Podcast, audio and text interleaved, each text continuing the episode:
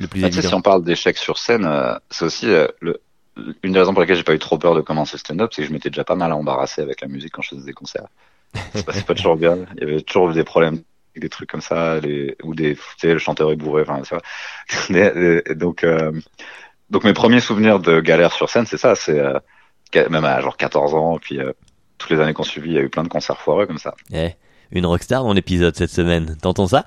C'est une rockstar qu'on reçoit dans un instant pour l'épisode 15, il s'appelle Adrien Arnoux, il m'a fait le plaisir d'être mon invité pour cet épisode, et il a été d'ailleurs très volontaire, spontanément. Ouais, super, j'écoute ton podcast, je veux bien le faire. Donc merci déjà d'être passé Adrien. On va le découvrir, il est stand-upper, humoriste, sur Paris notamment, mais un peu partout, là où on le demande finalement. Il est allé au Québec, il est allé aux États-Unis, il a joué en français, il a joué en anglais. Et on a donc parlé de son passé musical, vous l'avez entendu dans l'extrait, on a parlé de son présent de stand-upper, de son présent donc au chômage en ce moment, de son podcast qu'il vient de lancer en octobre. On en apprend un peu plus sur les origines de sa grosse voix grave et aussi sur la taille de son sexe. Ce qui d'ailleurs, ma foi, on va être honnête, était la raison première du podcast.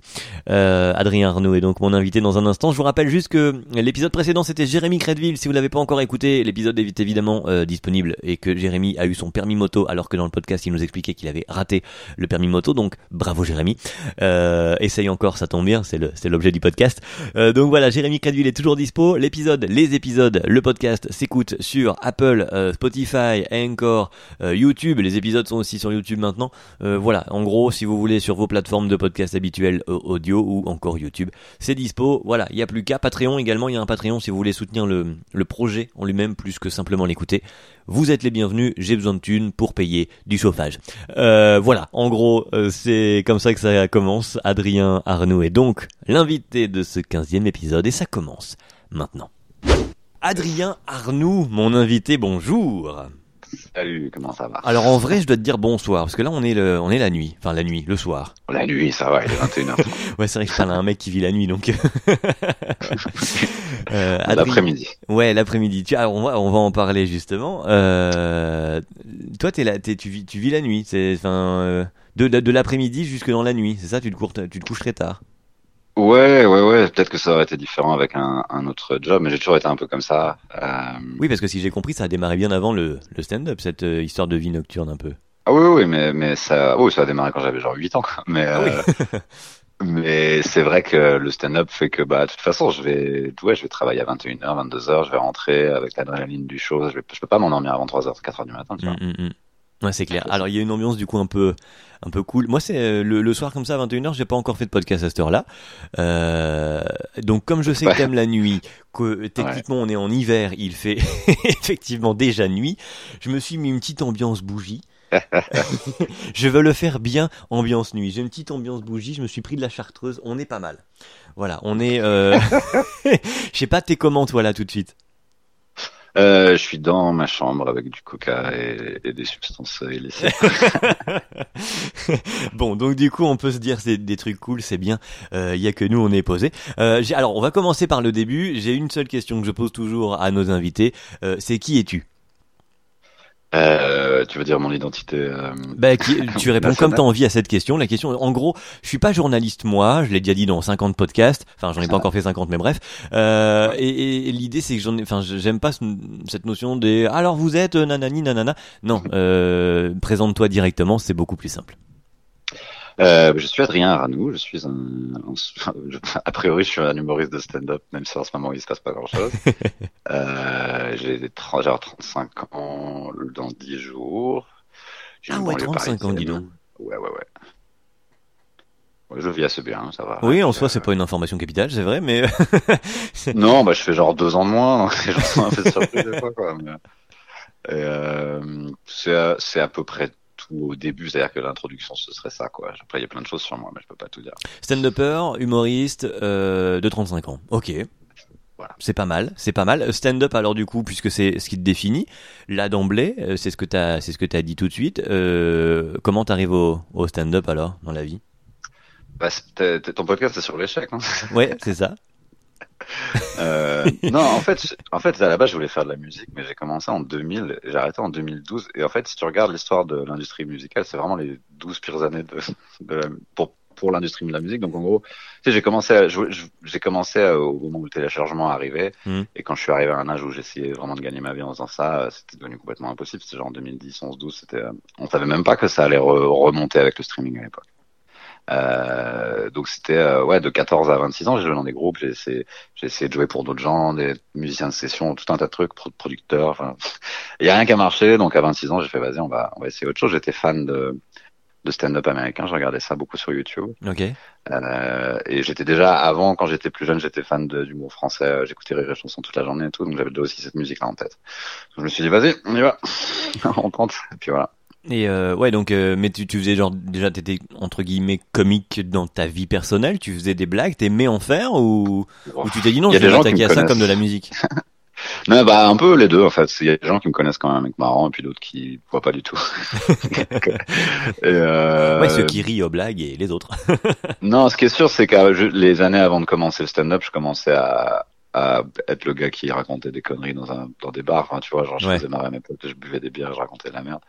C'est un peu comme ça que j'ai développé mon style, je pense. Tu veux dire, tu bois des bières, tu racontes de la merde, c'est ça? C'est à ton style. Bah, franchement, ça résume bien la vie. Ouais. En termes justement de stand-up, tu te places où? Comment tu te définirais? C'est compliqué, ça dépend de comment les gens définissent eux-mêmes le stand-up, si tu veux. Parce que pour moi, tout ce que je fais est normal, et il y a rien de spécial dans ma démarche, mais... j'ai finalement dû, au cours des années, me justifier de plein de choses, donc je sais pas où je me place, parce que ça va pas être là où les gens me placent. Qu'est-ce que t'appelles te justifier? De blagues? Ou de thèmes de... Ouais, ou des choix de carrière, parce que j'ai pas fait énormément d'efforts pour être connu, des trucs comme ça, tu vois. Et, ça fait combien de temps d'ailleurs que t'en fais? Ma première scène, c'était en 2012, et ensuite il y a eu 2 ans... juste derrière la musique, Ouais, puis il y a eu 2 ans que j'ai pas joué beaucoup, parce que j'étais nul, puis il y avait pas beaucoup de spectacles, voilà. Et, mais au bout de 2 ans, moi, j'ai commencé à jouer tous les jours, quasiment. Donc on est à 5 minutes à peine de podcast. On a un gars qui a tenté la musique à une pire époque possible pour la tenter, qui derrière fait de l'humour en disant ouais mais j'ai arrêté 2 ans parce que bon c'était nul. C'est bien. Ah non, podcast... j'ai pas dit que j'ai arrêté 2 ans. J'ai dit les 2 premières années j'ai pas joué beaucoup juste parce que j'arrivais pas à trouver. Ah bon, d'accord, oui d'accord. Il y avait moins de plans et j'étais pas assez bon pour les avoir. Oui, c'est sûr qu'après le stand-up. En fait c'était graduel, c'était à force chaque trimestre. En gros, au fur et à mesure, tu essaies de prendre de moins en moins de fours et d'avoir de plus en plus de gros rires. Et puis, au bout de 2 ans, j'avais un bloc de 8 minutes qui marchait à peu près partout, mais ça a pris du temps à développer. 8 minutes, 2 ans, voilà, qui replante un peu le décor pour ceux qui suivent absolument pas le stand-up et qui disent « Ouais, il n'y a qu'à parler, raconter des blagues ». Donc, ça donne une idée. Justement, parlons, puisque le podcast s'appelle « Essaye encore », l'idée de parler des bides. Tu dis que ça a pris 2 ans pour faire 8 minutes, donc j'imagine qu'on a commencé par des fours. Ouais, mais je le savais en fait, parce que ce qui m'a donné envie de commencer le stand-up, c'était aussi la dernière étape, c'était d'écouter beaucoup de podcasts, c'est comme celui de Marc Maron ou de Joe Rogan où ils parlent beaucoup de stand-up et tous étaient unanimes que de toute façon eux avaient pris des énormes fours et qu'il fallait en prendre pour être bon. Je savais déjà que ça faisait. Oui, t'étais partie déjà équipé, on va dire sur le parcours. Tu savais comment ça allait se passer.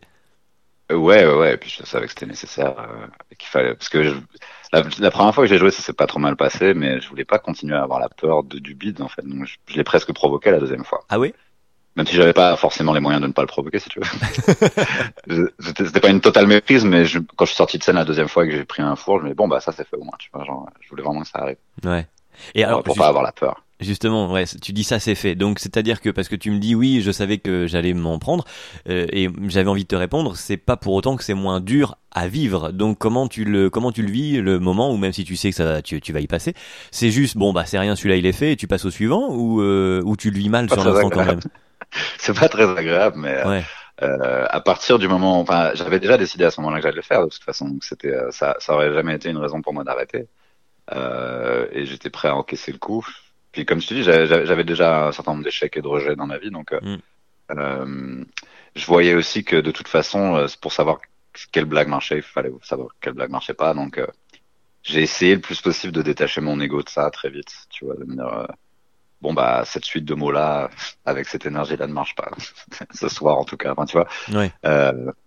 Mais c'est toujours très désagréable. Une sorte de science entre guillemets, je mets tel ou de la cuisine, je mets tel ingrédient, la recette marche ou marche pas et j'ajuste quoi. Ouais, et puis c'était assez excitant en fait par rapport à un peu comment je me faisais chier avant dans la vie. les dernières années où la musique ça marchait pas trop et tout. Je dis bon bah c'est excitant, il se passe un truc dans ma vie, je fais du stand-up, j'apprends des trucs. Je voyais j'ai très vite vu qu'à chaque fois que je prenais un beat, j'apprenais plein de trucs très vite en fait. Tu vois, c'est aussi un moyen de tu rentres chez toi et tu fais bon ça on fait plus, ça on fait plus, ça c'était une erreur, ça a marché, enfin tu vois. Donc ça a toujours été une statistique, une donnée qui m'a permis de me dire ok ça marche pas, ça c'est nul, ça faut pas le faire. Voilà, donc ça c'est t'as besoin de savoir ça. Mais oui. T'es obligé de... c'est comme ça que j'apprends les trucs de toute façon, moi, ça, en faisant toutes les erreurs possibles pour savoir ce qui n'en est pas une en gros. Bah c'est ce qu'on apprend depuis le début que je fais ce podcast. Effectivement, enfin, j'ai pas encore quelqu'un qui m'a dit l'inverse, donc je poursuis ma quête. Mais donc effectivement. C'est sûr parce qu'il faut se protéger. Tu vois, j'ai interdit à tous mes proches de venir me voir pendant les 2 premières années.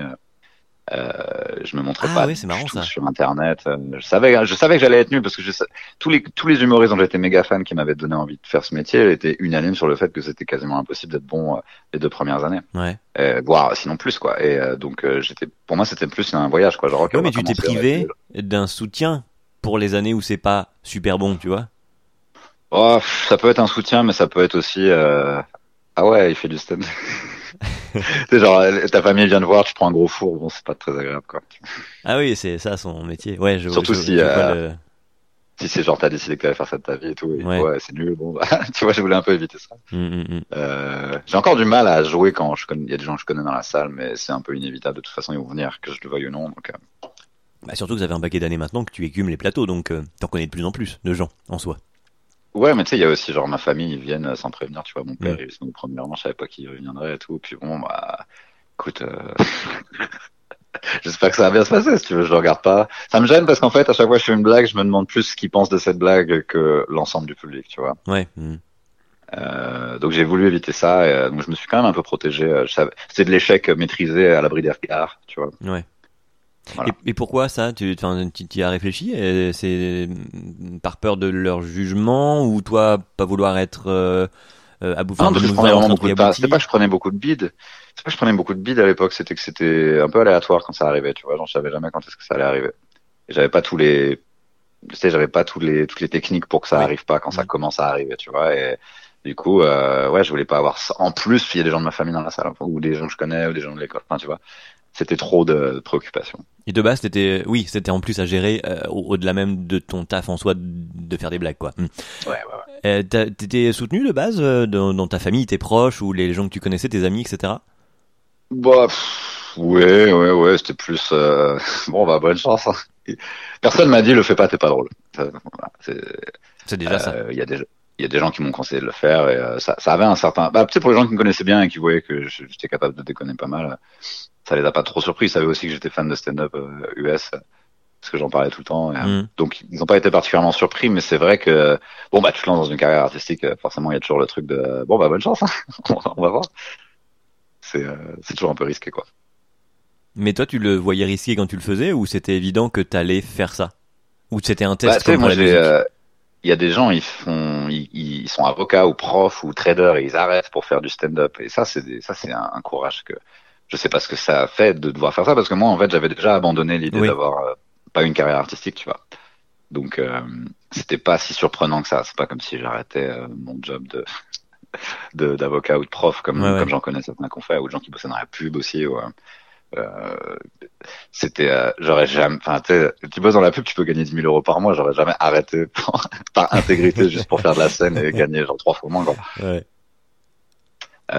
Mais non, ça avait l'air d'avoir pour les proches, ça avait l'air d'avoir plus ou moins un sens. Il y a des gens qui m'ont dit mais abandonne pas la musique, t'abandonnes trop tôt et tout. Franchement, ça fait 12 ans, je suis désespéré. L'industrie est au bord du naufrage. Donc ça me semblait logique à l'époque. Quoi. T'en fais encore de la musique pour toi, par exemple? Ouais, j'ai repris. Là, je pense que je vais essayer de faire en sorte que ce soit une plus grosse partie de ma vie. Donc j'ai quelques projets. Là, j'ai repris ça, même un peu avant le confinement. Ouais. En fait, j'ai toujours fait beaucoup de musique avec des ordinateurs parce que quand je jouais dans des groupes, c'était moi qui enregistrais les démos. Enfin, pas toutes les démos, mais je faisais ça, quoi. Et donc maintenant, ça s'est transformé en truc où, en gros, j'ai envie de faire des. Tu sais, j'ai envie de vendre des sons de rap, mais j'ai aussi envie de faire des trucs un peu pop et tout. Enfin, j'aimerais. En fait, c'est la production musicale en général m'intéresse beaucoup. Quoi. Et donc, c'est mon hobby en ce moment, comme j'ai rien à faire. Et que, oui, avec le confinement, on va en parler après, comment tu vis ça. Donc, tu as parlé de musique, tu étais parti sur de la musique donc, pendant 12 ans, ensuite là, le stand-up. Avant, j'ai envie de savoir avant, quand tu étais jeune, enfant, comment c'était au niveau des études, par exemple, tu avais une carrière, tu te destinais à quelque chose, ou même déjà là, tu savais pas, ou tu allais déjà vers un truc artistique, comment ça se passait? Tu sais, je sais pas s'ils font encore ça à l'époque, mais aujourd'hui. Maintenant, mais à l'époque, en gros, j'ai sauté une classe parce que je savais lire un peu avant tout le monde, quoi. Donc, j'ai eu mon bac à 16 ans, l'année de mes 17 ans, quoi. Mais je suis né en décembre. Ouais. Et donc, j'étais un peu confus. Tu sais, mon père, il est dessinateur. Il a fait une école qui s'appelle Penningen, les SAG, ça s'appelle, c'est à Saint-Germain-des-Prés, à Paris. Donc j'ai fait ça pendant un an ou deux, mais ça me convenait pas. J'étais trop jeune, je comprenais rien. Enfin, tu vois, j'étais à la masse. Donc en gros, à partir de 19 ans, c'était genre vas-y, je vais jouer dans des groupes, faire de la musique et essayer de gagner ma vie, quoi. Parce que je savais pas trop, tu sais, la perspective de faire des études, genre être assis avec un tableau des profs, ça me faisait chier. Faire un job dans un bureau, je voyais pas comment ce que ça allait m'apporter. Et en plus, comme mon père a gagné sa vie en ayant une carrière artistique, j'ai toujours grandi en pensant que c'était possible, quoi, que c'était pas un truc de ouf. Il faisait quoi? Il faisait de la bande dessinée, il a fait plein de trucs, il a fait plein de séries, d'accord, oui. Beaucoup de scénarios auto. Et je sais plus pourquoi j'ai commencé à dire ça. Parce que je te demandais ce que tu avais fait avant et que du coup tu m'expliquais que tu avais eu un modèle entre guillemets de réussite dans le métier artistique et que donc tu disais c'est possible, il y a pas de doute en ça. Réussite, faut pas exagérer. Non mais en fait il en vivait, quoi, il faisait son métier, voilà. Oui, en tout cas il gagnait sa vie, c'était ce qu'il faisait, quoi. Et il allait pas au bureau. Puis tu sais, ma mère elle est médecin, donc elle a pas de patron, elle va pas vraiment au bureau, donc. Oui, t'avais pas le modèle classique, on va dire, voilà, le bureau, l'école, etc., quoi. L'idée d'avoir un patron, mes deux parents n'en ont pas, quoi. Donc, tu sais, mon père il avait genre son éditeur et voilà, mais c'est pas des patrons, quoi. Donc voilà, mais ouais, à partir de l'école de dessin, ça n'a pas trop marché, et en plus j'avais un peu des problèmes psychologiques à l'époque, donc c'était un peu compliqué c'était très difficile en fait comme école. Ils forment vraiment des gens très très forts, mais moi j'étais pas assez fort, j'étais trop jeune. Donc ouais, à partir de 19 ans, c'était genre vas-y, je fais pas d'études, je vais donner des cours de guitare, parce que j'arrivais à, tu sais, tu pouvais me jouer une chanson, je vais apprendre cette chanson, et puis moi je pouvais plus ou moins deviner comment il fallait la jouer, tu vois, à l'oreille. Et j'ai très vite vu que je pouvais monétiser ça et donner des cours de guitare à des gosses de riches dans le 16e. Et donc à 20 ans, c'est ça que je faisais. J'ai fait ça jusqu'à 26, quoi, 27, un truc comme ça. Ok.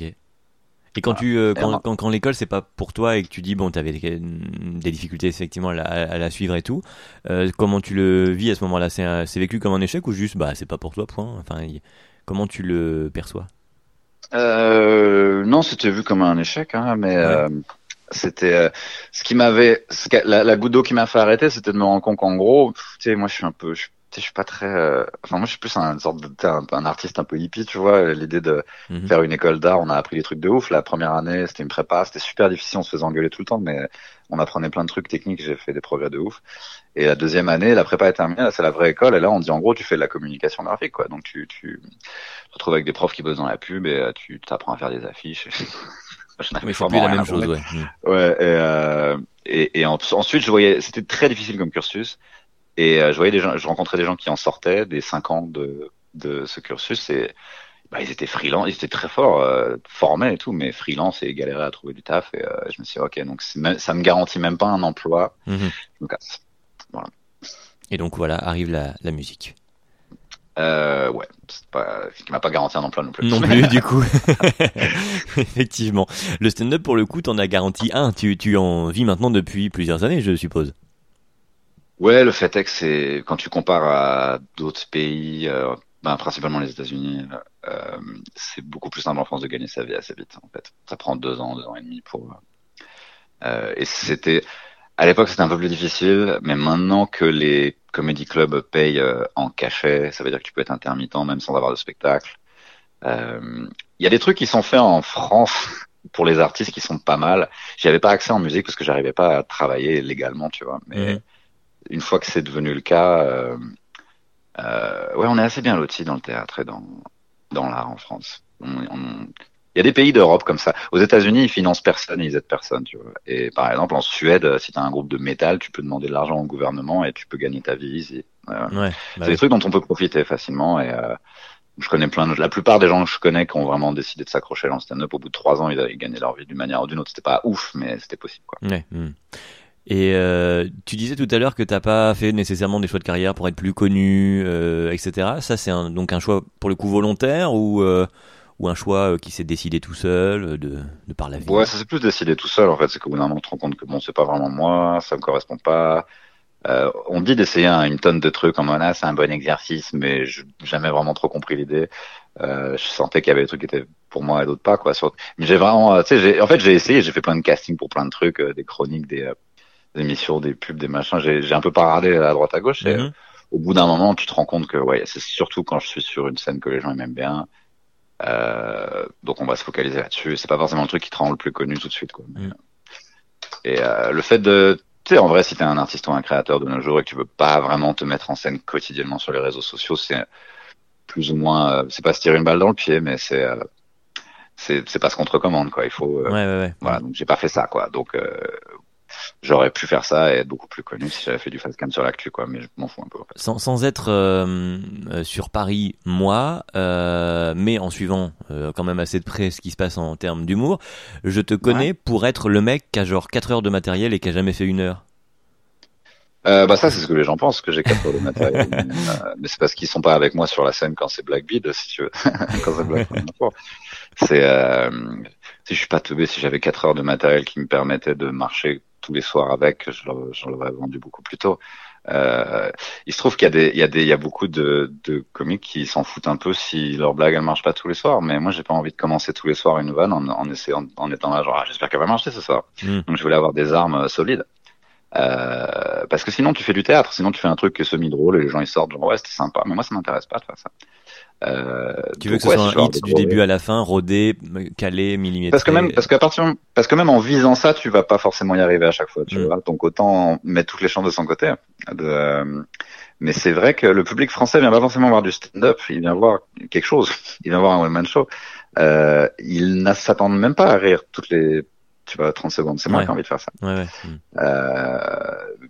ça c'était ce choix-là aussi. Mais il y a plein de choses qu'on jouait autour de ça. C'était pas que les vannes, c'était aussi. J'étais encore moins connu que maintenant, à l'époque où on me disait qu'il fallait que je fasse un spectacle à tout prix. Ça faisait pas longtemps que je faisais ça. Enfin, il y avait plein de choses, quoi. Mais ce qui est sûr, c'est que j'avais certainement pas 4 heures de matériel. Enfin, je suis pas débile, quoi. Évidemment que je les aurais marketés d'une manière ou d'une autre. C'est d'ailleurs ça mon but à l'avenir, dans les 2 prochaines années, c'est d'avoir assez de matériel pour pouvoir commencer à en mettre un peu plus sur Internet. Et ne pas griller, évidemment, ça, du coup, ce que tu as sur scène, quoi. Ouais, ou juste j'en ai tellement que c'est pas grave ce que je les grille. C'est juste que je veux pas faire des semi-blagues moyennement drôles juste pour rester dans l'œil des gens, tu vois. Mais au bout d'un moment, je vais avoir assez de matériel pour pouvoir en abandonner. Tu sais, à chaque fois que j'ai fait des Montreux ou des trucs comme ça, c'était plus ou moins je me débarrasse de ces blagues. Je les fais plus. Ça, je vais continuer à le faire au fur et à mesure. C'est quelque chose que j'aurais probablement commencé déjà à faire s'il n'y avait pas eu le COVID et tout, quoi. Mais ouais, en tout cas, je voulais prendre mon temps. Voilà, le marché est fait d'une telle manière que je sentais que c'était, ça avait l'air d'être mon moment, mais ça l'était pas. Mais ça, c'est des histoires de perception, tu vois. De ce que j'entends et découvre depuis là qu'on se parle, t'as l'air très effectivement à l'intuition, à l'instinct ou au ressenti en tout cas. Bah oui, parce que sinon, si t'es pas comme ça, tu vas juste écouter ce que les gens te disent et ils disent jamais la même chose, ou ils ont pas forcément raison, ou ils font que projeter leurs insécurités sur toi. Donc ça peut pas être ça qui va dicter mes choix, quoi. Et donc, donc t'as pas plus forcément la recette, mais au moins t'es en raccord avec toi, quoi. C'est ça. Ouais, parce qu'il y a aussi moyen de se retrouver bloqué dans une situation où t'as pas envie d'être. Tu peux signer pour 7 ans très vite avec un gars et maintenant t'es coincé avec lui et puis ça marche pas trop. Du coup, tu t'en veux de pas être connu et c'est ça ta vie. Je suis pas connu, c'est nul. Enfin, tu vois, ça m'intéresse pas. J'ai pas envie de faire ça. Il y a un moyen plus organique et plus sain de faire ça, je pense.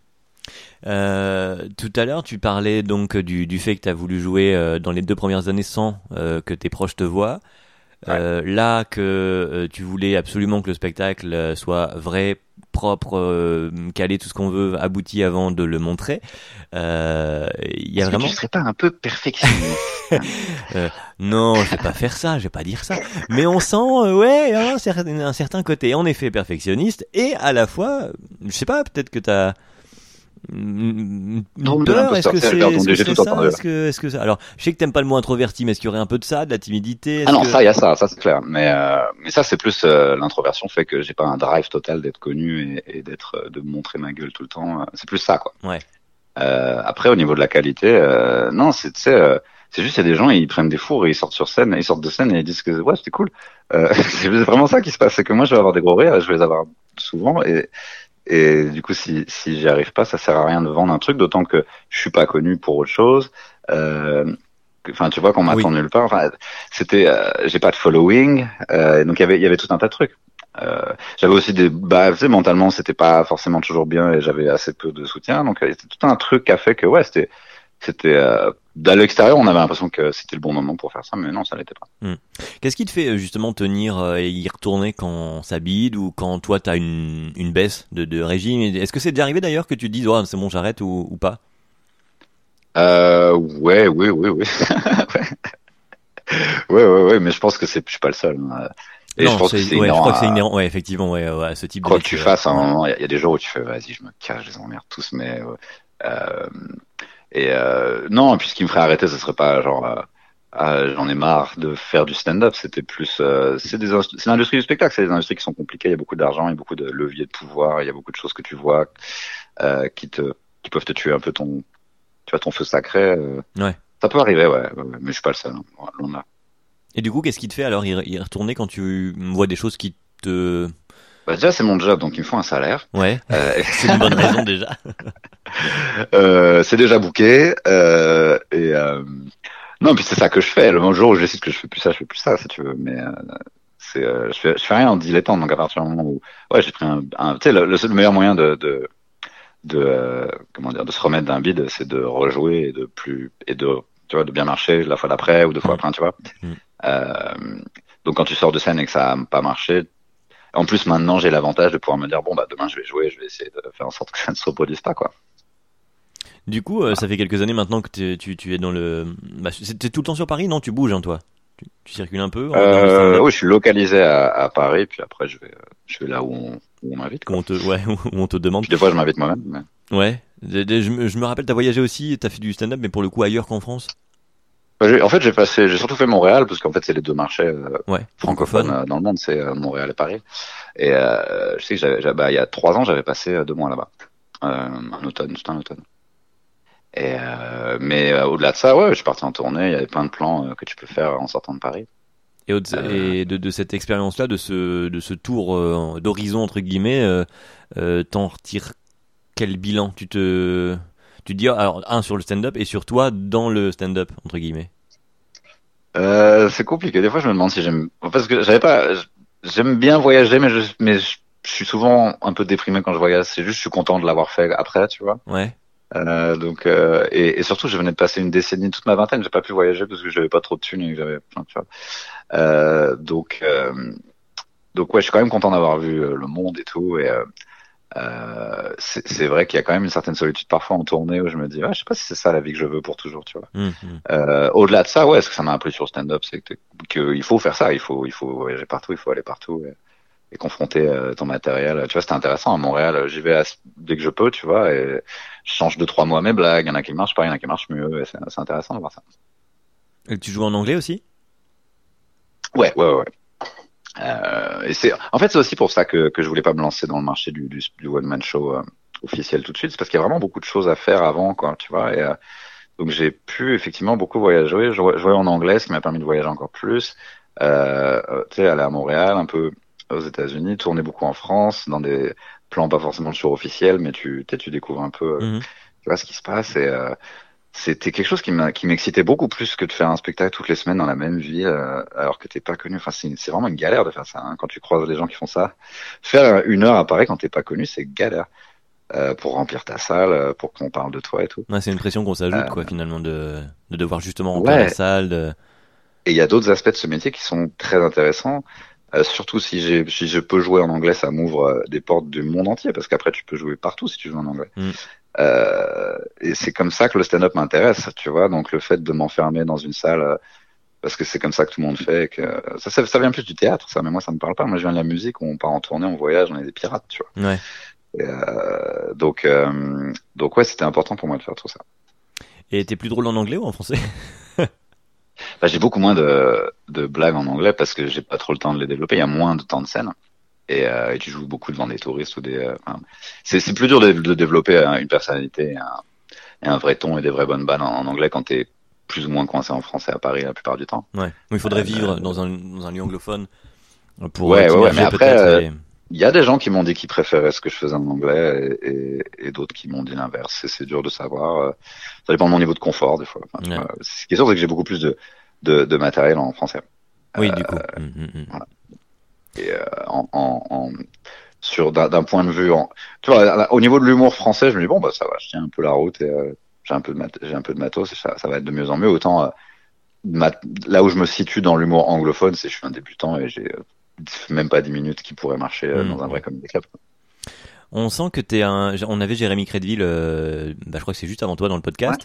Ouais. Il était très cool, très chill. Là aussi, il a pas trop d'ambition dans le sens où il est parfaitement bien là où il est. Puis youpi si ça continue. J'ai l'impression de sentir ça chez toi aussi. Tu te fous toi pas mal de pression, ça on l'a compris, mais il y en a pas finalement tant que ça non plus. Je sais pas, je me mets pas tant de pression que ça en fait. Hein. C'est plus les gens sur le côté perfection, tu vois, sur le côté je veux faire bien les choses. Je serais pas comme ça si je faisais. Tu sais, si tu fais un film où tu fais de la musique, c'est assez subjectif, mais quand tu fais de l'humour, il y a vraiment des trucs qui marchent à chaque fois. Donc tout un type de gens quoi. Et c'est un rire. Et si tu l'as pas, pour moi c'est pas du stand-up parce que t'as pas eu de rire. Donc c'est vraiment ça que je vise en fait, c'est de pouvoir tenir une heure et c'est drôle et de pas commencer à faire la leçon ou à dire des trucs tristes. Ça m'intéresse pas du tout de faire ça. Quoi. Donc comment il s'appelle déjà, Daniel Sloss par exemple, t'aimes pas? J'ai du mal à m'intéresser à des humoristes qui sont plus jeunes que moi. Ah. Non, si ça m'intéresse, c'est des gens. De toute façon, c'est quelqu'un qui est meilleur que moi en anglais. Enfin, tu vois, c'est à partir du moment où je fais ce qu'il fait, j'ai pas du tout ce niveau, quoi. Mais c'est vrai que je trouve que c'est aussi un peu comme c'est ça qui marche en ce moment, on le fait, quoi. Mais et puis c'est plus facile à produire.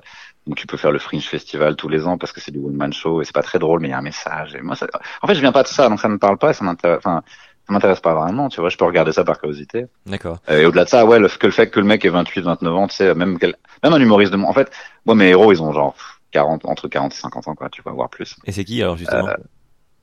C'est toute une génération, je peux te faire une liste, ça te durerait. On peut faire 2 podcasts si tu veux. C'est interminable, c'est comme, c'est quoi ta musique préférée? J'en sais rien, j'écoute tellement de trucs. En tout cas, parce que tu disais que c'était quand même eux en les regardant le stand-up. En gros, c'est la génération, c'est des gens qui ont 50 ans maintenant, c'est genre Patton Oswalt, Marc Maron, Louis C.K., Joe Rogan, tous ces mecs-là. Et ça compte vraiment. Ça, je pourrais ne pas m'arrêter, ça ferait une quarantaine de personnes, quoi. Cette génération-là et celle d'après, c'est intéressant, tu vois, il y a des mecs genre John Mulaney, je suis assez fan, des mecs comme ça. Mais c'est vrai que globalement, j'aime bien écouter quelqu'un qui est un peu plus âgé que moi, avec un peu plus de sagesse et de savoir, parce que c'est aussi ça qui m'avait attiré à l'époque.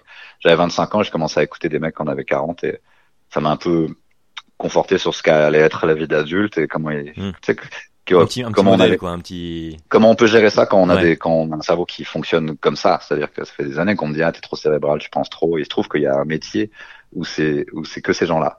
Donc je vais commencer à les écouter, ils sont plus vieux que moi. Ouais. T'as fait ta propre école du stand-up, quoi. Oui, mais ça c'était vraiment conscient de me dire je vais au lieu d'aller à l'école pour ça, ce qu'on peut faire par exemple à Montréal. Oui. J'ai fait un peu ça mais moi-même, c'est-à-dire que j'ai vraiment étudié ça beaucoup. Et là je fais pareil quand j'ai appris la production musicale et je regardais énormément de tutoriels et de vidéos et de trucs comme ça, quoi. C'est je suis assez pour ça. Très autodidacte. C'est des gens. Ouais, et puis il y a des gens qui disent moi je veux pas regarder ce qui se fait parce que je veux pas être influencé, mais c'est pas comme ça que ça marche en fait. T'es censé être influencé et ensuite en créer ton truc à ta propre sauce après, mais penser que les blagues vont venir de toi à toi. Tu vois, genre, c'est bien de s'intéresser, de se cultiver un peu sur comment ça marche, quoi. Justement, comment parce que les techniques de blagues, d'écriture, etc. Comment t'as appris là aussi, en décortiquant des textes, des gens que tu suivais ou juste en les écoutant parler dans les podcasts dont tu parlais tout à l'heure? C'était long pour écrire. Je crois que j'ai écrit pendant 2 mois avant de me dire ok, j'ai pas 12 autres blagues que je peux aller tester en open mic. J'avais pas du tout commencé à les sonner. Je crois que j'ai commencé j'allais dans des bars et je venais de découvrir genre Chris Rock, Louis C.K. et tous ces mecs là et j'essayais en live sans réfléchir de faire des trucs de Chris Rock ou Louis C.K. que je connaissais pas, et de voir si ça pouvait marcher en français. Et je pense que j'ai développé cette manière de traduire qui fait que maintenant, parfois les blagues peuvent me venir en anglais parce que c'est ça que je regarde beaucoup, et je les traduis en sur l'instant, en quoi. Ouais, parce qu'il y a toujours un moyen, en fait, c'est un mélange de, faut que ce soit quand même le bon son, mais faut que ce soit un peu le même sens, mais t'es pas que ce soit exactement le même. Enfin, c'est marrant de créer deux versions de la vanne. Une en anglais et une en français, parce que ce sera pas exactement la même chose. Et tu bosses comment alors? T'écris, je me doute de la réponse, t'es pas le mec discipliné derrière son PC qui se met, allez, il est 8h, je me mets à écrire. Moi, je fais un peu ça quand même, c'est pas hyper 8h quoi. Non, oui, voilà. C'est parce qu'il est 3h du matin, mais non, j'aime bien ça. Le côté routine, rituel, etc. Bon, c'est pas forcément tous les jours, parce que le rituel, ça peut devenir un peu... Tu te retrouves un peu piégé dans tes pensées ou dans un moment si tu fais ça tous les jours, plusieurs heures par jour, mais non, j'aime bien ça. Ça m'amuse d'écrire plein de trucs et de laisser mon cerveau un peu vaquer, puis après je regarde et j'essaie d'évaluer ce qui est de la merde et ce qui a un potentiel, tu vois. Mais ouais, non, j'écris pas mal. J'écris une version, puis après je la dis sur scène et je regarde plus la version que j'ai écrite, et un an après je la regarde et je fais ça s'est transformé en autre chose quasiment. Je ne dis plus exactement pareil. Et t'écris dans le sens... commence toujours par le mot écrire. Ouais, mais t'écris tout. Enfin, je veux dire, c'est à la virgule où voilà la blague. Et puis donc, comme tu dis, je l'arrange et ensuite elle est devenue chorale et tu l'as juste répétée et c'est bon, elle est dans ton ADN maintenant. Ou comment ça se passe? Bah, au début, je fais plus ou moins ce que j'ai écrit, mais je mémorise pas à 100% à la virgule près parce que je veux me mettre dans une situation où ça va sortir. Ok. C'est l'idée, c'est que je sais pas comment je vais le dire exactement. Mais de toute façon, je vais être sur scène, les gens qui me regardent, je vais dire un truc. Et j'aime bien aussi parfois, genre, on va dire, ok, la punchline elle est écrite, mais je vais juste je vais pas la répéter dans ma cuisine et tu vois, elle est mémorisée, elle va sortir de manière douce, parce que c'est un truc que je dirais à un pote dans un bar. Donc comment je le dirais, et des fois c'est mieux de se dire, ok, on va voir comment ça sera naturellement. Mais il y a toujours une version écrite de la blague au départ. C'est juste qu'au fur et à mesure, elle évolue. Quoi. Ouais. Là, si je te dis un moment de gros, alors bide, ou que ce soit sur scène ou autre part, dans l'humour ou autre, c'est quoi le moment le plus raté auquel tu penses? Si je te dis quel est le moment raté le plus évident? Si on parle d'échecs sur scène, c'est aussi une des raisons pour laquelle j'ai pas eu trop peur de commencer le stand-up, c'est que je m'étais déjà pas mal embarrassé avec la musique quand je faisais des concerts.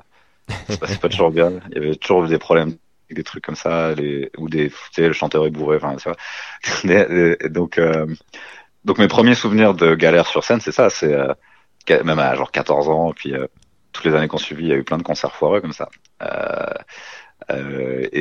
Et donc c'est vrai que c'est peut-être pour ça que les premiers beats m'ont pas tant que ça fait de mal, parce que ouais, ou normalement, parce qu'au début j'avais peur de commencer stand-up, je me disais mais je vais m'embarrasser sur une scène, je vais passer pour un con. Après j'ai fait un flashback de tout ce que j'avais déjà fait sur une scène.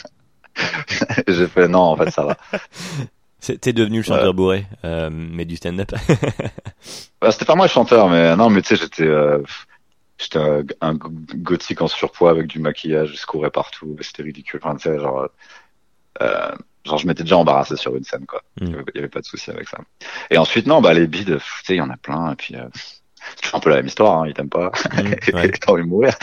Après il y a des bides plus graves que d'autres, quoi, mais il y a des fois où t'es genre enfin tu sais, j'ai déjà fait des trucs où c'est genre des soirées stop la violence, et c'est il y a tout le village qui est là, toutes les familles des gens qui tombent morts, et toi t'arrives avec des vannes de cul parce que t'as que ça au début. Enfin, j'avais que ça, et en tout cas, et enfin ça, ouais, ça m'est arrivé, quoi. Je veux pas trop raconter l'histoire parce que c'est comme ça que je close. J'ai une histoire de 7 minutes sur ça, le pire bit que j'ai pris de ma vie. Mais en fait, il y en a un, mais il y en a d'autres. Et c'est en fait, ouais, quand on me demande quel est ton pire bit, je me dis, en fait, c'est tous les mêmes, hein. Oui. C'est juste, il rit pas à mes blagues, et je fais, mais d'habitude, les gars. Je suis vénère, et après, je sors de scène et j'essaie de croiser personne, quoi. C'est ça le bide. Et tu t'en veux, tu leur en veux Oh, les deux. Les deux. C'est t'essayes de savoir, ok, qu'est-ce qui est ma faute et qu'est-ce qui est la leur. Il y a toujours un mix des deux. Il y a toujours il y a toujours un mix des deux. Et parfois c'est entièrement ta faute, parfois t'avais aucune chance. Et puis c'est bien d'en être conscient, quoi.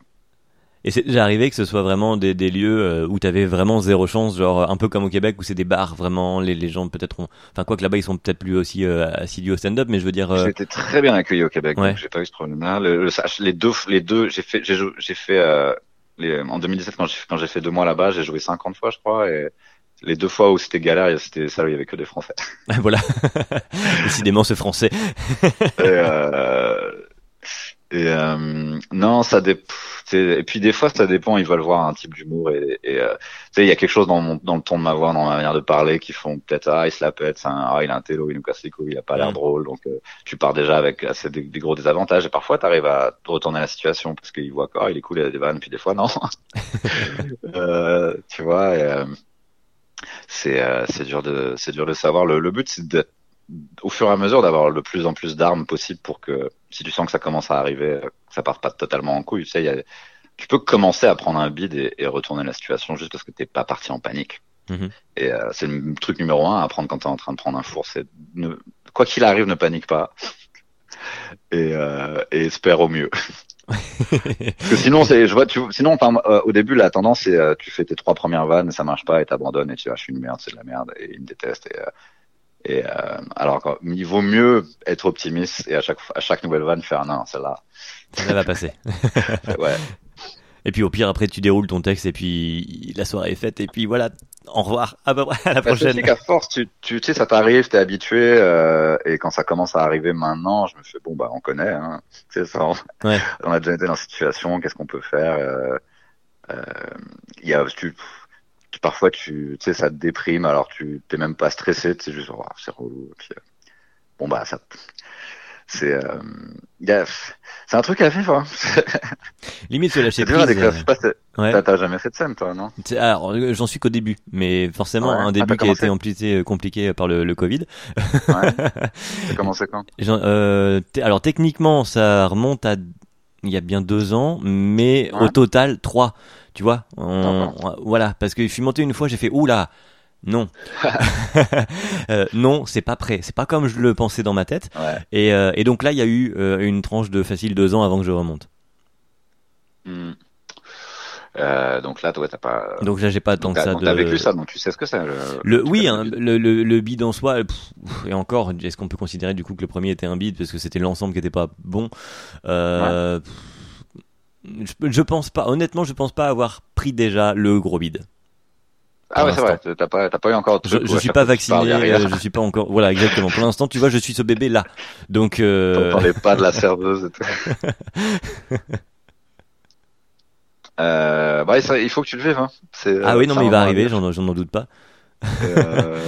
Il y a des fois où c'est que toi qui prends ça pendant de la soirée, puis des fois c'est genre tous les humoristes prennent ça parce que c'est une soirée horrible et là ça crée des liens un peu de. Ouais, de connivence derrière. Des terrains de guerre, tu vois. Ouais. C'est normal. Les bides. Et non, mais si, j'en doute pas que le vrai gros bide arrivera. Il y a déjà eu des moments très malaisants, mais non, je pense pas le gros bide. Je n'aurais pas la prétention d'être déjà à ce gros bide. Je pense qu'il y en a d'autres qui m'attendent. Il y a rien où quand tu y penses, tu fais ouf, c'était chaud. Non, il y a pas eu assez de scènes pour ça. Non, c'était juste, il y a juste eu du moyen, tu vois. Force-toi à prendre des gros fours. Mais après, cela dit, par contre, je fais de la radio là pour le coup depuis 11 ans, dont il y a eu du live pas mal, maintenant un peu moins. Mais donc là, il y a eu déjà là des bides en radio, oui. Ça ressemble à quoi un bide en radio? C'est quand tu gères à la fois la technique et l'animation et que la technique plante. Et que tu dois le meubler et que tu commences évidemment à raconter des trucs, mais tu ne sais pas où tu vas, mais pendant que tu parles aux gens, tu es en train en même temps de faire totalement autre chose de tes mains et avec ton cerveau puis au bout d'un moment tu vois pas comment tu vas finir quoi. Ouais, bah, tu sais, j'ai eu un peu la même chose quand je jouais dans des groupes. Des fois ma basse elle se débranchait, je savais pas pourquoi, j'avais pas de son, mais je faisais semblant de jouer quand même. Bah oui. Parce que sinon, t'es juste un gars qui cherche son câble. C'est ça. Et du coup, je préférais éviter ça. Il y a un côté un peu show must go on. Tu sais, c'est dans ces moments-là que tu sais un peu qui tu es. Ouais. Et ça rejoint, pour le coup, le côté, bon, bah, ne panique pas, ça ne sert à rien, voilà, la situation est celle-ci, qu'est-ce que tu peux faire? Et puis voilà, c'est tout. Et puis au final, après, bon, est-ce que c'est si grave? On ne fait jamais que de la scène ou de la radio, finalement. Ça a été pas mal pour moi, ceci dit, parce que je suis un mec assez anxieux, en fait, de base, et je crois que ça a un peu tué ça, hein. Je crois que je suis plus comme ça, maintenant, je suis plus trop anxieux. Oui, enfin, ça apprend ça, c'est vrai. Physiquement, en tout cas, je suis plus, parce qu'avant, c'était vraiment physique, c'était, je peux plus respirer et tout, quoi. Mm. Pas forcément crise d'angoisse à ce niveau-là, mais et maintenant, ouais, j'ai des anxiétés dans ma tête, mais elles sont pas manifestées forcément physiquement. Ouais. Non, bah de toute façon, toi, tu te lances aussi dans le stand-up, c'est ça? Ouais, ah. Bah ouais. Ma chérie et moi-même, mais chacun de son côté. Nous lançons quasi en même temps, donc c'est assez rigolo comme aventure. Voilà. Elle, pour l'instant, a fait bien plus de scènes que moi. Et t'es donc localisé où là? Pardon? T'es localisé où? On est dans le Nord, nous. Dans le Nord. Ouais, donc on a joué à Lille et et beaucoup en Belgique au niveau du What's the Fun, pas mal. T'as fait le Kings of Comedy à Bruxelles? Alors non, moi j'y suis pas encore allé. Ma chérie elle y a joué, elle a fait 3-4 plateaux là-bas, je crois. Ouais. Et non, moi j'ai fait le Spotlight à Lille. Quoi, cette histoire. Non, je pense pas. Au pire, je serais dans la salle, j'applaudirais. ouais, c'est ça. Non, c'est cool, c'est vraiment chouette. Non, c'est cool en tout cas. Ouais, c'est une belle aventure. Et quand on pourra la reprendre. Du coup, justement, comment tu gères toi en ce moment? Bon, écoute, tu sais, en vrai, j'étais à la tête dans le guidon tous les soirs on va dire 2013 à 2020, tu vois, genre quasiment tous les soirs et sans aucune pause. C'est vraiment tout ce que j'ai fait de ma vie, hein.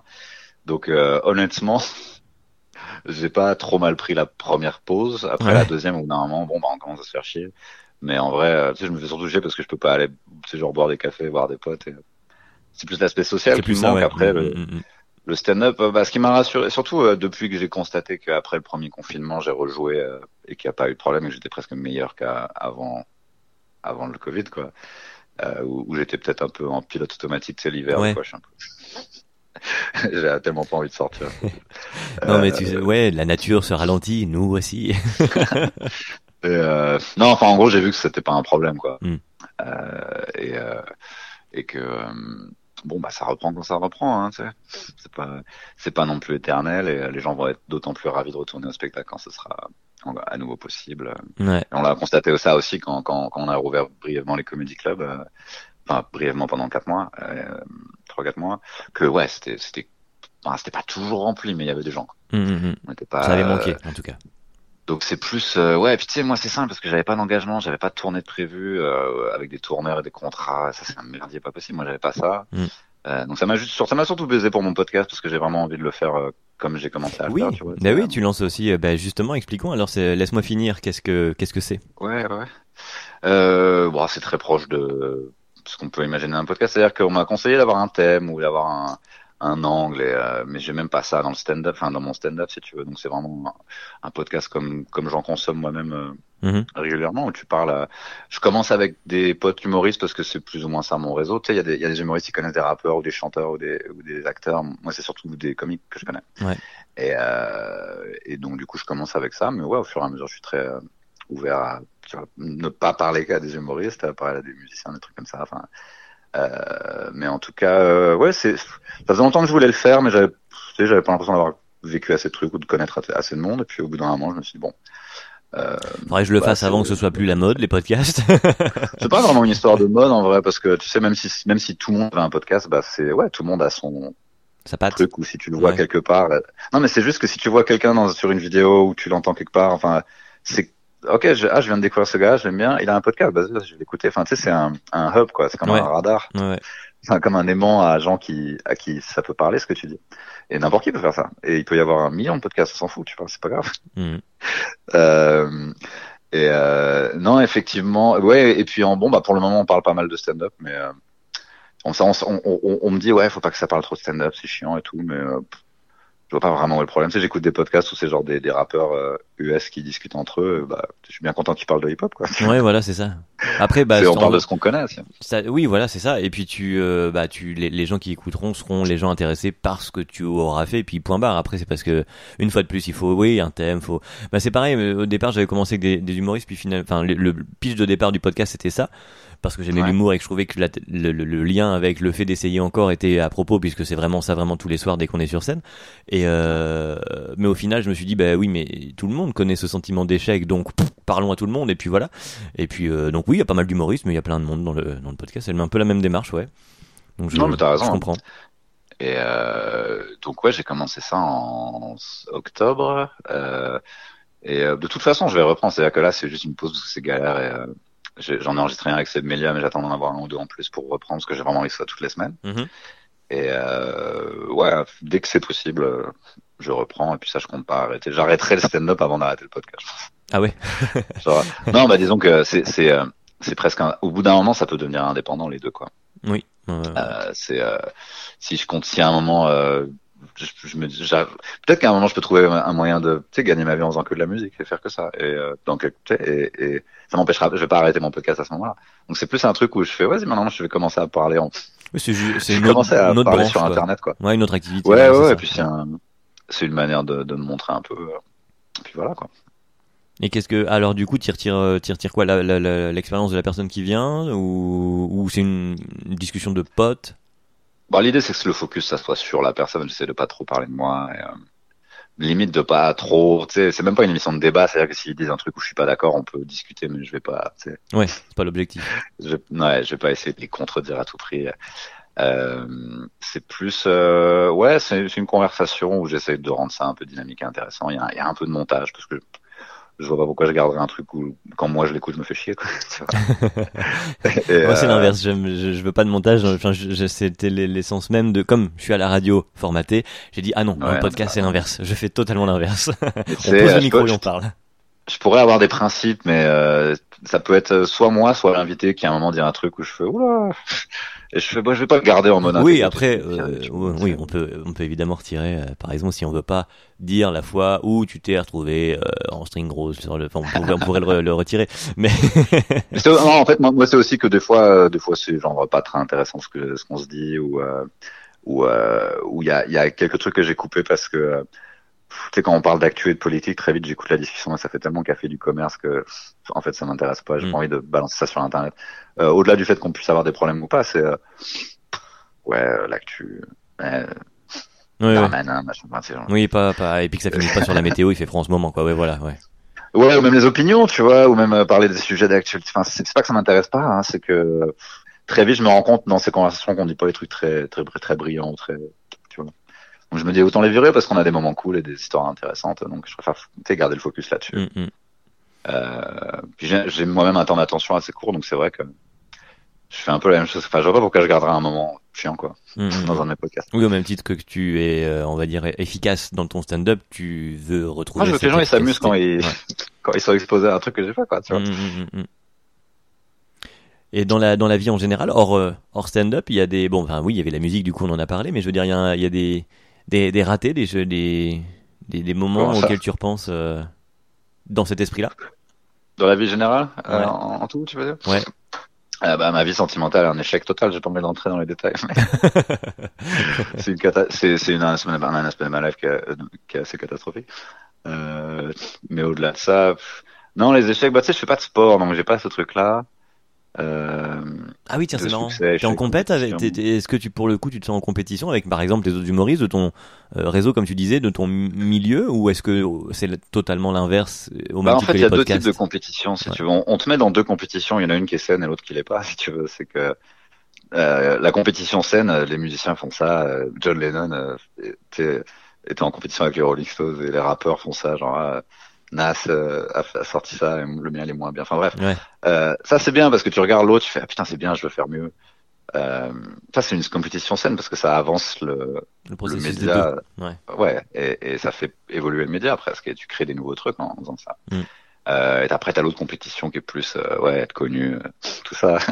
Ouais, ça on a compris que c'était pas ton objectif nécessairement. Non mais c'est aussi que ça rend tout le monde totalement con, quoi.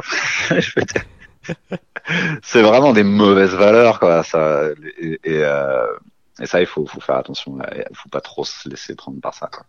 Il y aura toujours un mec plus connu que toi, plus, tu sais, il y aura toujours un mec plus riche. Si t'es Donald Trump, il regarde Bill Gates, genre putain, il est plus riche que moi. Enfin, tu vois, tu peux toujours être jaloux de quelqu'un. Donc, il vaut mieux pas tomber là-dedans, quoi. Mais dis donc, beaucoup de sagesse, hein. Bah non, mais c'est juste que les choses, elles arrivent pour une raison. C'est que quelqu'un devient très connu parce qu'il a fait une chronique et que moi, j'ai jamais fait de chronique. Je vais pas être jaloux de ce mec-là. Il fait quelque chose que je fais pas. Tu vois, donc ce serait pas logique. Et, ou des gens qui ont dit oui à des trucs où moi j'ai dit non et du coup, enfin, tu vois, chacun est plus ou moins à sa place, je pense. Tu sais, je suis à peu près exactement où je voulais être au bout de 7 ans de stand-up. Je veux pas rester là où j'en suis, mais ouais, non, il y a aucune raison d'en vouloir à des gens qui ont fait des trucs que toi t'as pas fait, quoi. Et tu te vois où si t'es là à ta place mais que tu veux encore évoluer? Tu te vois où, je sais pas moi, dans 5, 7, 10 ans? Bah, tu sais, le but c'est que terme, il y a un risque quand t'arrives à, tu sais, j'ai 35, donc il y a un risque quand t'arrives à 45, 50 de te sentir has-been, dépassé, fatigué par la vie. Mon but c'est de pas en être là, quoi, de pouvoir, si je continue le stand-up et que ça devient vraiment ça ma vie, de pas être un mec aigri qui va aller jeune et tout. Parce que tu vois, dans la culture anglo-saxonne du stand-up, si t'es un stand-upper de 50 ans et que ça fait longtemps que t'es là, bah, les gens ils sont contents de te voir, c'est cool, on a un vétéran qui est là, on peut lui poser des questions, on peut lui demander des conseils et tout. Pour moi c'est cool d'être ce gars-là si tu continues le stand-up. J'ai croisé des Américains comme ça qui m'ont donné des conseils, ou même des mecs comme Sugar Sammy qui fait ça depuis 25 ans. Ah oui. Moi, mon but c'est surtout ça en fait, c'est pas, enfin, la fame, ça va, ça vient, et puis les gens aiment pas forcément, tu sais. On est content, tu sais, tu te fais insulter, les gens sont contents quand tu te casses la gueule. Enfin, c'est pas très intéressant. C'est plus ça peut être une conséquence d'un travail bien fait, si tu veux. Il y a des gens qui m'en connaissent dans la rue. J'ai pas fait grand chose d'autre que me laisser filmer par Montreux. Et la vidéo a bien marché, si tu veux. Et je suis content qu'on me reconnaisse et qu'on me dise dans la rue, ah, j'aime bien ce que tu fais, c'est cool. Mais j'ai pas fait ça pour ça, quoi. Ouais. J'ai pas visé ça plus que, ok, bah, je vais montrer des vannes que j'aime bien sur Internet et puis. Si les gens aiment bien, je suis content, quoi. Mais ouais, viser tu sais, la fame à tout prix. En plus, c'est tellement dur à maintenir. Plus tu montes, plus tu risques de retomber has-been vite. Enfin, tu vois, il vaut mieux faire ça organiquement, lentement, tu vois. Donc, mon but, c'est ça, en fait. C'est de toujours évoluer, mais pas d'avoir un pic de popularité où tu feras, ça ne peut que retomber. Il y a aussi ce risque-là, quoi. Bah, ça me semble bien parti, alors, pour... sur ce lent chemin mais sûr, puisque c'est ce qu'on se dit depuis maintenant quasi une heure, t'as pris le temps de démarrer et t'y es effectivement maintenant bien installé et quasi là où tu voulais être. Donc ma foi, ça me semble être une bonne école, l'école Adrien Arnoux. J'ai une question pour conclure parce qu'on va arriver à l'heure quand même. Ça rend pas riche, hein, je préfère prévenir. Non. Enfin, on fait pas un podcast sur comment être riche non plus. Une question quand même, parce que j'en avais d'autres. Attends, je reprends dans l'ordre. J'avais donc la question qui es-tu comme d'habitude, mais j'en avais une spécialement pour toi.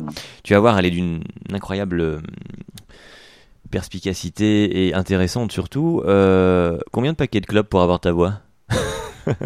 Bah, tu sais, on a l'impression que c'est les clopes, le fait est que je fume beaucoup de clopes, mais en vrai, c'est vraiment à la... J'allais dire la mutation, à la puberté que c'est arrivé, hein. J'ai pas eu la maîtrise de ça. Si tu veux vraiment savoir, on m'a opéré des couilles quand j'avais 6 ans parce qu'elles sont pas descendues. Et peut-être que ça a créé quelque chose au niveau des hormones où il y a eu un dispatchement un peu irrégulier. Donc tu vois, j'ai pas un gros sexe mais j'ai énormément de poils autour. Tu vois, j'ai une grosse voix mais je l'avais quand j'avais 11 ans. C'était encore plus chelou à l'époque parce que je ressemblais à Harry Potter. T'es en cours de musique, genre quand on chantait toute la classe, il y avait toujours le gars qui était une octave en dessous, le prof il disait mais c'est qui, c'est... Et bref. Donc non, c'est pas vraiment la clope en fait, hein. Ça m'a pas aidé, mais bah, non, ça t'a pas aidé. Moi j'aime beaucoup cette voix posée grave. Non, j'avais une voix grave à 11 ans, quoi. C'était très embarrassant. Oui, j'imagine qu'à 11 ans c'est moins évident. Genre, il suffisait que j'arrive en cours en retard, tout le monde me regarde et je dis juste bonjour, et les gens étaient morts de rire déjà, tu vois. Je le prenais pas mal, c'était rigolo, mais ouais, j'ai cette voix-là depuis le collège. Bon, ce qui est chiant, c'est que du coup, tu fous en l'air des statistiques. J'avais lu que les voix graves, les femmes adoraient ça. Moi, j'aime bien. Il semblerait que du coup. C'est plus moi que j'aime pas. Mais... en tant qu'humain, quoi. Mais non, la voix, j'aime bien. Bon, bah, merci en tout cas, Adrien, d'être passé. Je vais faire ma voix. Merci à toi, c'est cool. Merci beaucoup. Non, sérieux, c'était une belle rencontre. Et puis, hâte de te croiser du coup en vrai dès que. Oui, j'espère qu'on va se croiser en live. Mini-Covid. Tu viens à Paris des fois ou, oui, ça nous arrive. Oui, bah, le podcast de Sam avait été, de Sugar Sammy avait été enregistré à Paris, donc c'était justement une virée là-bas. Donc oui, ça nous arrive de venir. Donc. T'as joué un peu à Paris déjà? Non, si, à Cagny à côté, enfin en région, c'était le 9-3 Cagny, je crois. C'était une scène avec Rémi Castillo, Jeune Talent du Rire, etc. Ouais. Et t'as jamais tenté à... Bah, je suis jamais assez longtemps. Y a plein de trucs. Je suis jamais... Oui, je sais bien qu'aujourd'hui, effectivement, c'est hyper facile, entre guillemets, voilà, de faire, parce qu'il y a des plateaux partout, contrairement à quelques années en arrière. Donc, si, ça doit être relativement accessible. Mais le problème est tu sais, en tant que provincial, et tenu par le travail à la radio quotidiennement, c'est pas évident. Tu bosses à la radio, c'est physique. Ouais, physiquement tous les jours, l'émission quotidienne. D'accord. Donc faut que je sois là, quoi. Bah oui, tu peux pas te barrer. Je me dis, pour certaines, on peut en enregistrer une et voilà, j'ai une journée d'avance et ça fait un long week-end. Mais sinon, voilà. Pour l'instant, il se passe que des trucs à Paris au niveau des comedy clubs, mais c'est presque plus en train d'être le cas, dans le sens où, tu sais qu'à Bordeaux, il y a une scène qui se développe, je sais qu'à Nantes, il se passe des trucs, et tu vois, Lille, c'est pas mal, ouais, c'est ça. Ouais. Donc, il y a tout à fait moyen, parce que les gens, à chaque fois, ils font, on n'est pas à Paris, on peut pas voir ce qui se passe à Paris, mais en fait, tout ce qu'on a fait à Paris, c'est aménager des caves pour, tu vois, et les gens veulent sortir dans toutes les villes de France, donc, c'est pour ça que sur Lille, on sait qu'il y a une belle plateforme de stand-up sur Lille, à Bruxelles aussi, donc bon, moi étant un peu près au milieu, c'est relativement accessible là, donc pour démarrer, c'est pas mal, quoi. Ce serait bien qu'il y ait des scènes dans toutes les autres grandes villes de France que Paris qui commencent à se développer, comme tu vois, aux États-Unis, il y a les deux pôles qui sont New York et Los Angeles, mais il y a plein de scènes locales où tu peux commencer. Il y a des comedy clubs, il y a des vétérans, il y a ceux qui restent, ceux qui partent. Ce serait bien que ça puisse se développer en France, parce que c'est vrai que pour l'instant, si tu veux être dans l'industrie du divertissement, t'es juste obligé d'être à Paris si tu veux jouer beaucoup, beaucoup, beaucoup, quoi.